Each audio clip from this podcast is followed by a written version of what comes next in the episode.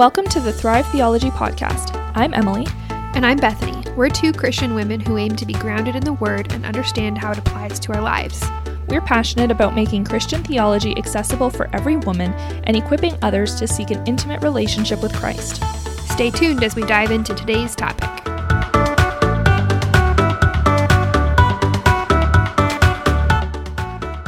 Hello, everybody, and welcome to another episode of the Thrive Theology Podcast. I'm your host, Bethany, and Emily is here with me, and we have a little bit of a new thing for you this time. Um, normally, we do episodes that are a little bit more surface level, we give you the basics of a topic, and this time we decided to go deep real deep. And for our first deep um, subject, which is probably going to take us three or four episodes, we don't know yet, we have chosen the topic of head coverings. And we are really excited to share all that we have learned with you um, so that you can have a better understanding of this passage. Um, before we start, always, we would love if you would subscribe to the podcast. You can find everything else you need on our website, thrivetheology.com. So, before we get started, we just want to clarify a few things. First, this is an in-house debate. You've heard us say this before. Um, it's not a salvation issue. It's it's a discussion that happens among Christians um, who love the Lord and are following Him and are just trying to figure out exactly what that looks like in their day-to-day lives. There are large groups of people on both sides of the head covering debate. There are people who do it, people who don't, and they both have good reasons for doing so, and that's what we're ho- hoping to offer some clarity on with this series. Bethany and I did not grow up wearing head coverings. We don't attend a church that um, enforces that, but we know people who do. Um, we have friends who do, and and still practice head covering. So, like Bethany said, this could turn into three or four episodes. We are going to take our time working through this subject. We want to provide you with as much information as possible so that you can understand and study um, the topic for yourself. Um, we're not here to give you any pat answers. We came across a lot of that when we were doing our research where people just share their opinions or where they just kind of stay on the surface of the passage and don't actually dig deep and answer the why and the how. So we are hoping to really provide that. We've done I think this is the most we've ever researched a podcast. I am really done with head coverings. And as soon as we're done talking about this, I hope I don't have to touch it for a very long time. Yeah, I think I was trying to kind of t- track my research hours. I think I spent about seven hours researching this. Oh, yeah. I'm, I'm probably right up there. Eight, seven, eight, nine. Yeah, lots. So plus note writing. yeah, so we'll provide you with lots of resources as we go as well. We'll give you our typical like recommended resources at the end of each episode so that you can further study out these issues if you'd like to on your own. So, just before we dive into this, this episode is all going to be about the Roman and Greek cultural context of head coverings. You've probably heard people say, like, oh, well, because of cultural context, we don't have to do that anymore. And that's all they say. And that's what I was told growing up. I was like, oh, well, like that's not written to our culture. We don't have to worry about it. But it's still in the Bible, and the Bible is everlasting, right? So there's this whole debate going on. So we're hoping to offer some clarity on that. Before we dig into all of the cultural customs, which there are many, um, is that we are just going to read the passage to you guys. It's found in 1 Corinthians chapter 11, verses 2 to 16. So Bethany's going to start us off reading that. I praise you for remembering me in everything and for holding to the traditions just as I passed them on to you. But I want you to realize that the head of every man is Christ, and the head of the woman is man, and the head of Christ is God. Every man who prays or prophesies with his head covered dishonors his head, but every woman who prays or prophesies with her head uncovered dishonors her head. It is the same as having her head shaved. For if a woman does not cover her head, she might as well have her hair cut off. But if it is a disgrace for a woman to have her hair cut off or her head shaved, then she should cover her head. A man ought not to cover his head, since he is the image and glory of God, but a woman is the glory of man. For man did not come from woman, but woman from man. Neither was man created for woman, but woman for man. It is for this reason that, an, that a woman ought to have authority over her own head because of the angels. Nevertheless, in the Lord, woman is not independent of man, nor is man independent of woman. For a woman came from for as woman came from man, so also man is born of woman. But everything comes from God.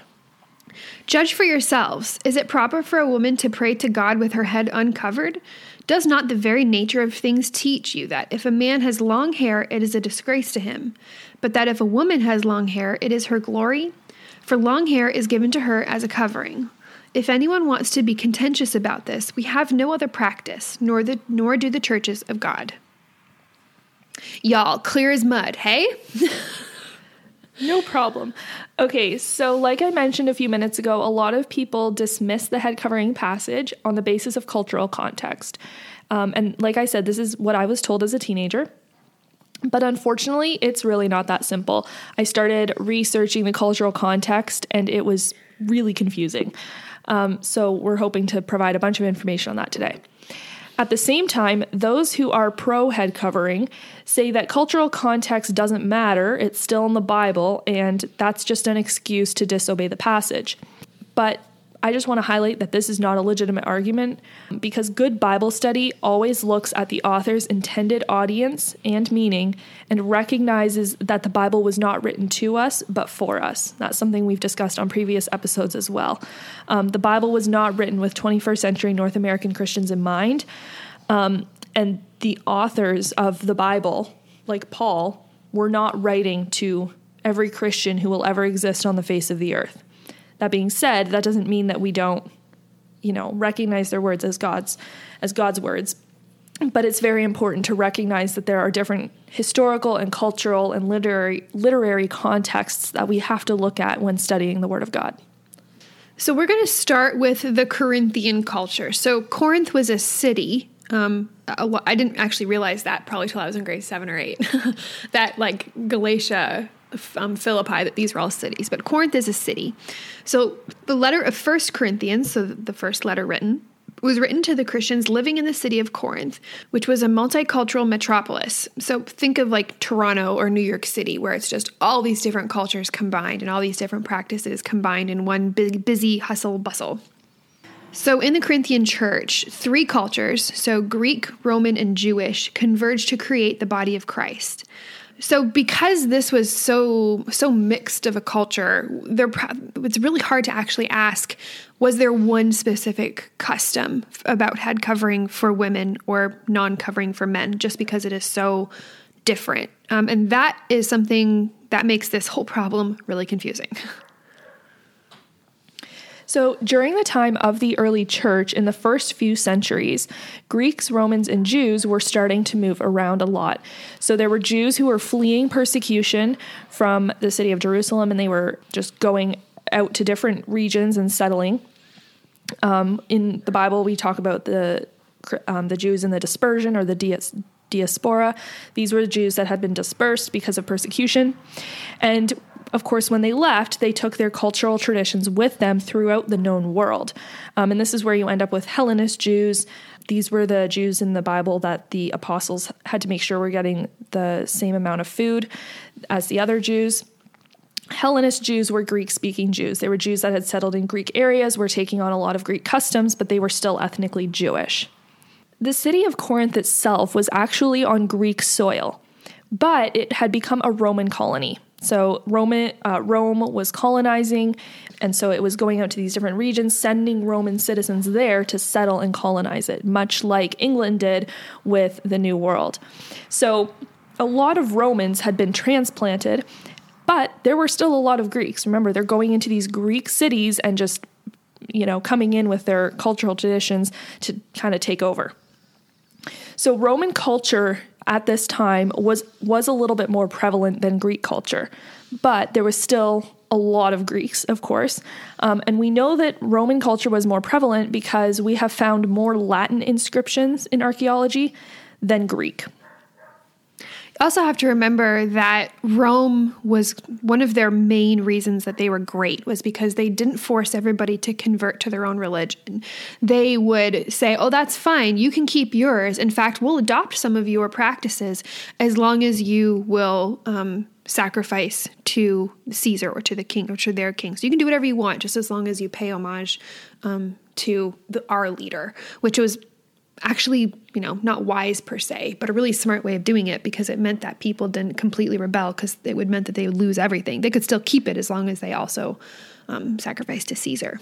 Yeah, it worked for everybody except the Christians. Yeah, because we wouldn't do that.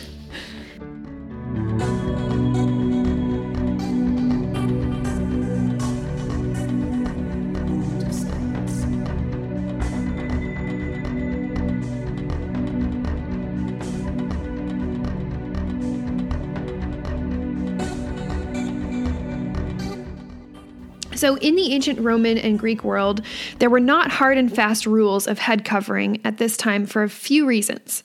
There were several cultures coming into one melting pot of ethnic groups. As a result of this, there were a lot of different religions Judaism, the early church, various Greek gods, various Roman gods, other cults, um, lots of different ones which had varying head covering practices.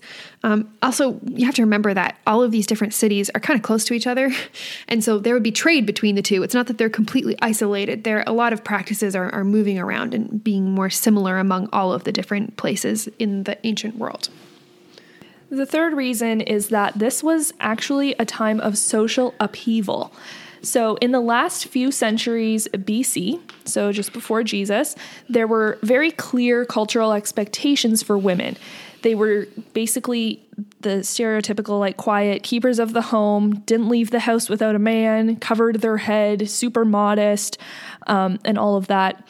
And the Roman Empire actually highly valued the traditional, what we would call traditional family values because they under they recognized which i think unfortunately our society maybe hasn't in many ways but they recognized that when the family breaks down the nation will break down. So so in the last century BC and then the subsequent early centuries AD a sort of feminist movement began to happen in Rome or in the Roman culture rather. So women started leaving their homes without head coverings. Um, we're talking about married women here. Um, they would like dress like prostitutes and single women, kind of as a way of defying the fact that their married marital status meant that they were like underneath a man, because in that culture, women were considered less valuable than men. They would also take contraceptives, have um, abortions and that kind of thing to keep their figure. Really, like I was I was reading about Roman culture and I was like, this is us today. Like I couldn't stop seeing these similarities. It was really quite startling. So, like I said a minute ago, the Roman Empire highly valued the traditional family model. So, this is where the man is the head, the woman is a child bearer, and then they also have slaves in the house that are all submissive. And when this started to break down, Caesar Augustus actually passed legislation forbidding married women to go around without head coverings because he recognized that this was like not going to be good for the country. The women didn't really listen though. They were like, "Forget it. We've experienced like freedom. we're not going to listen to you." Um, they would be the bra burners of our generation. Yeah, ex- or previous like generations to us. Exactly. So, various philosophers of the day wrote strong opinions about all of this going on, this swell of feminism. Some were for it, some were like, yeah, you go, women, and others were really appalled and were really against it, saying, like, no, you need to uphold these traditional values. So that's um, the the culture specifically of Corinth. Now we're going to zoom out a little bit and talk about Roman customs. So, among the Romans and Greeks, women covered their heads in some different contexts, but not their faces. There were some groups of Jewish women who would also wear a veil covering their face but not their eyes, so it just they would go above their nose. Um, so you might have seen some Muslim women wearing dress similar to this. Roman women in general were under a lot of pressure to look really good. Their beauty was thought to be a reflection on their husband, um, which actually, this is pretty similar to today. Um, guys are applauded if they, quote, land a, quote, hot wife and so we, you know, we can understand this part of their culture. Um, among the Greek and Roman women, hair was considered to be a part of their sexual appeal. Therefore, women who were sexually unavailable, i.e., married and for one man only, would cover their hair as a way of symbolizing their marital status. Like, this woman is off the market, she's unavailable, she's under the protection of her husband, like, she's, don't touch her in Roman culture, there is a lot of ambiguity just based on what we know, which is based on archaeology. Um, there's lots of depictions of women covered and not covered. So we do know that brides would wear a special wedding veil when they got married, um, but then we don't quite know if they always covered their hair after this. Likewise, women who were sexually available would leave their heads uncovered. Unfortunately, there is also not a lot of clarity on this. So, some sources say that only slaves and prostitutes would have their heads uncovered to show a lower social status, while upper class and married women covered their heads. Other sources that we read say that unmarried women would also uncover their heads um, to kind of show that they were available to be married. There were also high class prostitutes. Prostitution was perfectly legal in the Roman Empire, and it was kind of like a high status think of like high status call girls. That's kind of what was going on. Plus, then there's all the religious prostitution, like the temple prostitutes, because you had a lot of the fertility stuff was tied to, oh, you want the land to be fertile? Go have sex with a woman, and then that will happen. Or, you know, there were male prostitutes, temple prostitutes too. So it's all tied up.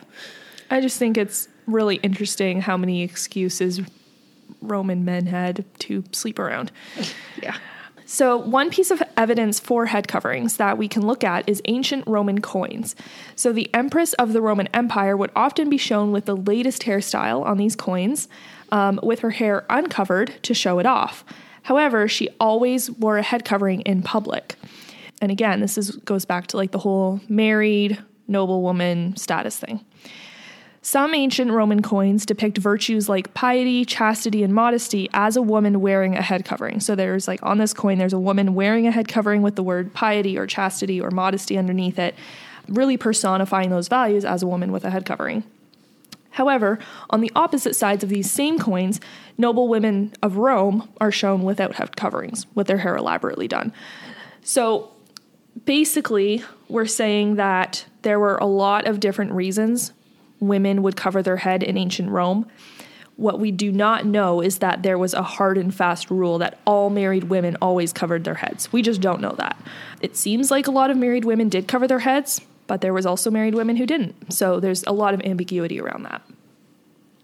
There's also a certain intimacy factor to having your hair uncovered. Some would say that because hair was considered part of the woman's sexual appeal, letting it down was reserved for when she was at home with her family, because it would be her immediate family, or her husband. So think especially, oh, like you take your hair down when you're to go to bed. Like, so that it's very much an intimacy factor, um, like, a, like a signal, I suppose.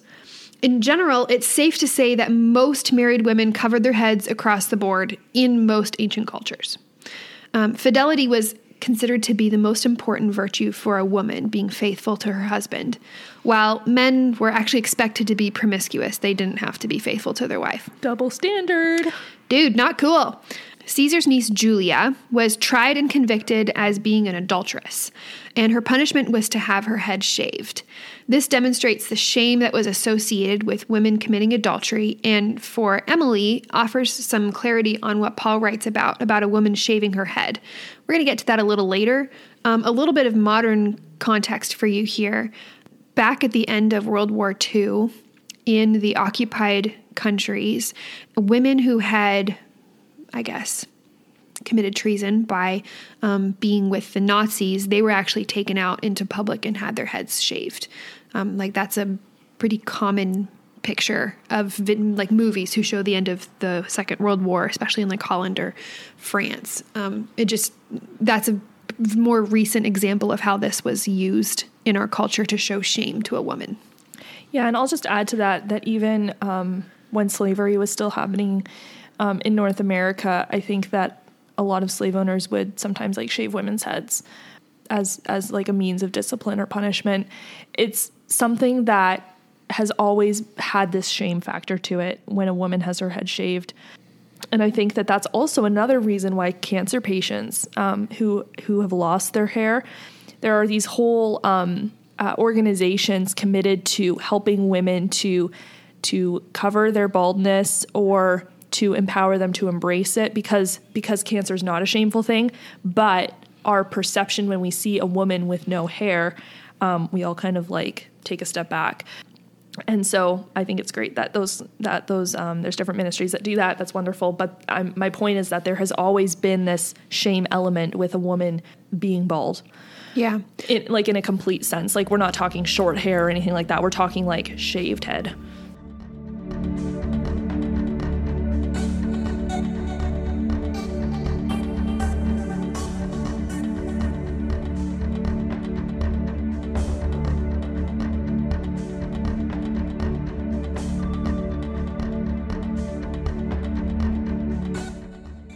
Back to Rome. So, in ancient Rome, married women used to have um, this is in addition to the head covering thing, but women um, who were married used to have an extra clothing garment, an extra layer of clothing that they would wear over their like their robe um, to show that they were married. It's called a stola, and it basically was like a yeah, it was just an extra layer. I'm not entirely sure how to describe it, but it, it was like a long flowing garment. But Tertullian writes in the second century that married Roman women had actually largely abandoned this tradition. It was kind of a like, oh, you're married, wear this extra garment. And then with the whole feminist movement, most married women weren't even weren't even doing that anymore. Okay, so to summarize our talk about Roman customs, whether you think the primary reason for head covering was marital status or or modesty, sexual modesty, a woman attending church would without a head covering be would have been really disruptive. Um, whether she was walking with her husband and wasn't wearing a head covering, that would have been kind of defying her matter, marital status. Or if it was for sexual reasons, she would be walking in signaling availability in a place where that's not supposed to be happening. Um, it would be kind of like a woman walking into church and refusing to wear a wedding ring or walking in uh, into church in a bikini. Like it just would be really shocking and disruptive to the gathering. It might even be similar to a woman not taking her husband's last name. It could be. I, I think that that maybe it would have been that 50 years ago. Oh, I think a, I think a lot of women like that's no that's no longer necessarily viewed as a disrespectful thing. Um, but I, yeah, in in maybe 100 years ago, a woman not taking her husband's last name would have been really weird um, and strange. Yep. Okay, next we're going to talk about Greek customs. Hooray. So, there doesn't seem to be strong evidence that all women of good reputation had a head covering in ancient Greece. This is going to become like a, a re- retur- recurring phrase. There's just not enough evidence. We just don't know. Just don't know. Although women mostly did wear head coverings in public, there is no evidence that they were under compulsion to do so. Like, it's not like you have to. Um, a typical piece of clothing women wore was a large shawl that would be wrapped around her shoulders. Some depictions of women from ancient Greece show them with this shawl, called a himation, around their shoulders, sometimes pulled up over their head. Other depictions show women wearing only a headband without the top of their head being covered. But we don't know if this was just something they did in public or at home. We just don't have evidence connecting head covering to marital or social status in the Greek culture. Yeah, so we have a lot of carvings, we have a lot of pictures and statues and depictions. The problem is that we don't know the context of these pictures. In these different depictions, you see like this headshot basically of a woman In um, statue form. in statue form, in a carving, whatever, but you don't know if that's supposed to be depicting a woman at home or out in the public square. So there's just so much we don't know. Lastly, before we close this episode, we are going to talk about some religious reasons. So, and in, when we're talking about religious reasons, we are not talking about Christian religious reasons, we are talking about the pagan religions. So, in relation to this, some pagan religious cults would have women prophesying. Often these women would like sort of throw off their head coverings while like quote unquote prophesying to show intimacy with the gods that they were worshiping. So normally if you know head coverings if a woman typically covered her head because she was married, she would sort of throw that off only in the context of prophesying um, to these false gods, etc. The other interesting thing is that Roman priests covered their heads for religious ceremonies, which is the opposite of what Paul tells the Corinthians to do in the church. And then additionally, in case that wasn't confusing enough, different gods had different head covering rules. So the public would cover their heads to worship only certain gods. or uncover to prophesy for certain gods. And then who knows if you're male or female and whether or not you're married.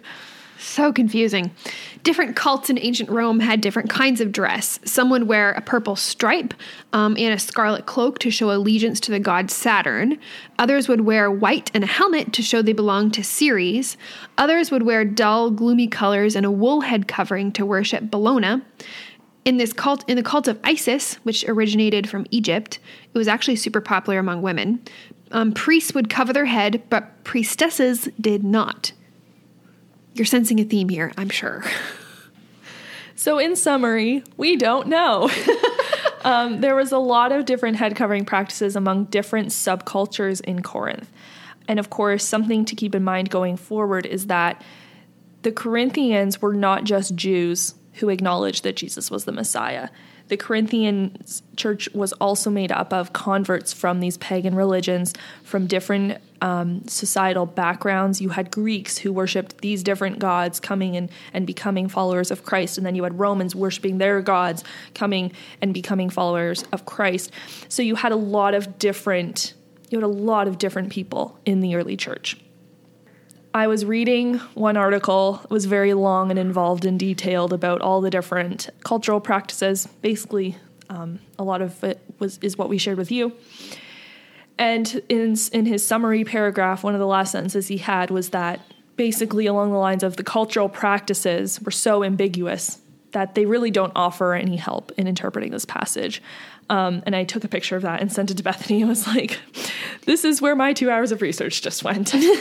but yeah, I think that it's really helpful to understand all of these different things because people, when people just say, oh, cultural context, like that just doesn't matter. It's like, well, but what was the cultural context, right? So we hope that this has at least given you information that you can sort of start to form an opinion about these things at least if you walk away from this going, yep, we just don't know, at least you know why we don't know. Mm. That's our hope for you. I ditto all of that. I don't have anything else other than that. So, that is head coverings part one Greek and Roman and Corinthian customs. Um, we hope that that gives you a good foundation for the next two episodes. Um, we thank you for listening. We are going to share two articles as recommended resources. Um, these are ones that Emily found super helpful in looking at the cultural customs. Um, so, those will be linked in our show notes and you can find them on our website. Thank you so much for listening and tune in for part two next week. Bye.